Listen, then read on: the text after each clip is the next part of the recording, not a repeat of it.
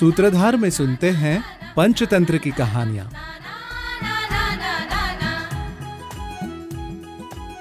शत्रुर्विक्रमं ज्ञात्वा वैरमारभते हि यः स पराभवमाप्नोति समुद्रष्टिटिभाद्यथा।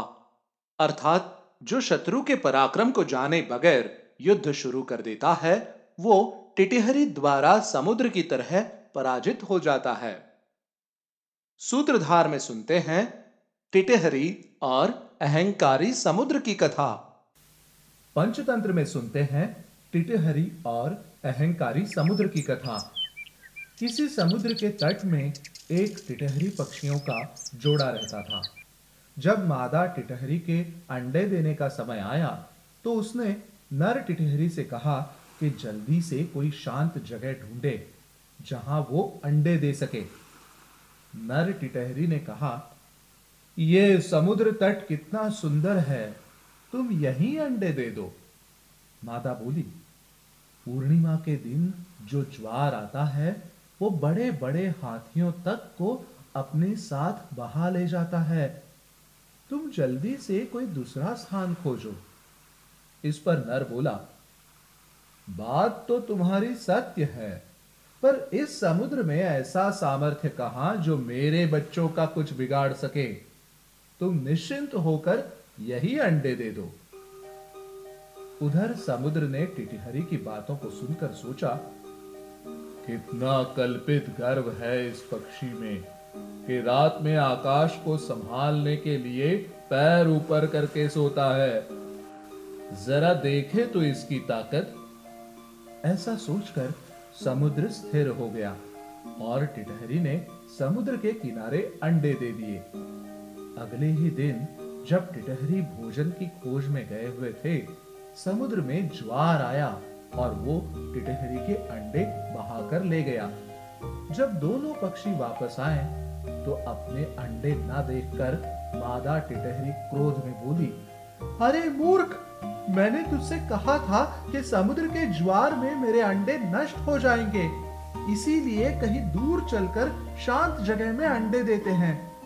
पर तूने अपनी बेवकूफ़ी और अहंकार के कारण मेरी बात नहीं मानी। टिटहरी बोला भद्रे तुम चिंता मत करो। मैं इस समुद्र को सुखाकर इससे अपने अंडे वापस लेकर आऊँगा।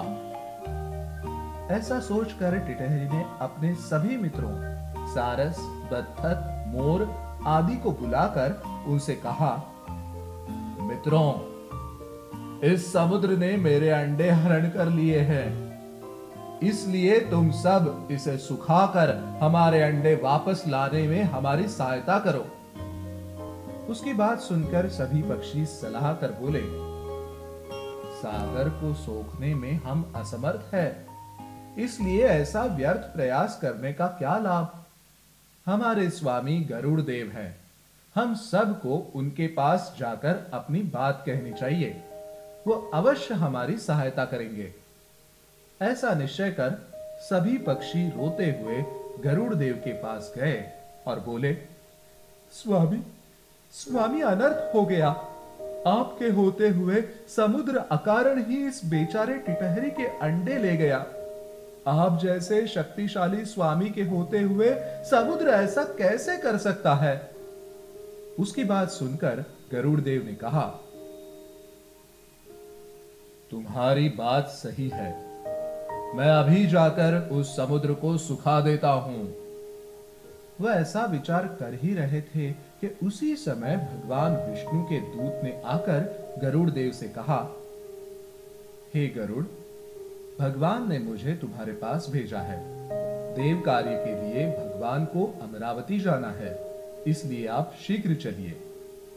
दूत की बात सुनकर गरुड़ देव बोले, दूत मुझ जैसे बेकार सेवक को लेकर भगवान क्या करेंगे?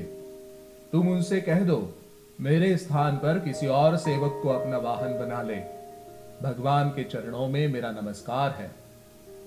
दूत बोला, गरुड़, क्या हुआ है तुम्हें जो भगवान के प्रति ऐसी बातें कर रहे हो? गरुड़ देव बोले, भगवान के आश्रय से ही इस समुद्र ने इस बेचारे टिटिहरी के अंडे हरण कर लिए हैं। अगर समुद्र को उसके इस भ्रष्टता का दंड नहीं दिया गया तो मैं भगवान की सेवा नहीं करूँगा। दूत ने जाकर भगवान से सारी बात कह दी। दूत की बात सुनकर भगवान बोले, गरुड़ की बात उचित है। मैं अभी स्वयं जाकर सम्मान पूर्वक उनको यहाँ वापस लेकर आता हूँ। ऐसा कहकर विष्णु भगवान गरुड़देव की नगरी रुक्मपुर पहुँचे। भगवान को आया हुआ देखकर गरुड़देव आदर पूर्वक प्रणाम कर बोले, आपके आश्रय से मतवाले समुद्र ने मेरे सेवक के अंडे हरण कर मेरा अपमान किया है। आपके आदर के कारण मैंने अभी तक कुछ नहीं किया, अन्यथा अभी तक मैं उसे खदेड़ देता। गरुड़ देव की बात सुनकर भगवान बोले, हे गरुड़, तुम्हारी बात एकदम सच है। चलो अभी समुद्र से अंडे वापस लेकर टिटिहरी को देते हैं और फिर दोनों साथ में अमरावती चलते हैं। ऐसा कहकर भगवान अपने दैवी धनुष पर अग्निबाण चढ़ाते हुए बोले, अरे दूरात्मा, इस टिटिहरी के अंडे इसी क्षण वापस कर दे, अन्यथा तुझे अभी सुखा डालूँगा। तब डर कर समुद्र ने टिटिहरी के अंडे वापस कर दिए। इसीलिए कहते हैं कि शत्रु का बल जाने बिना उससे युद्ध नहीं छेड़ना चाहिए।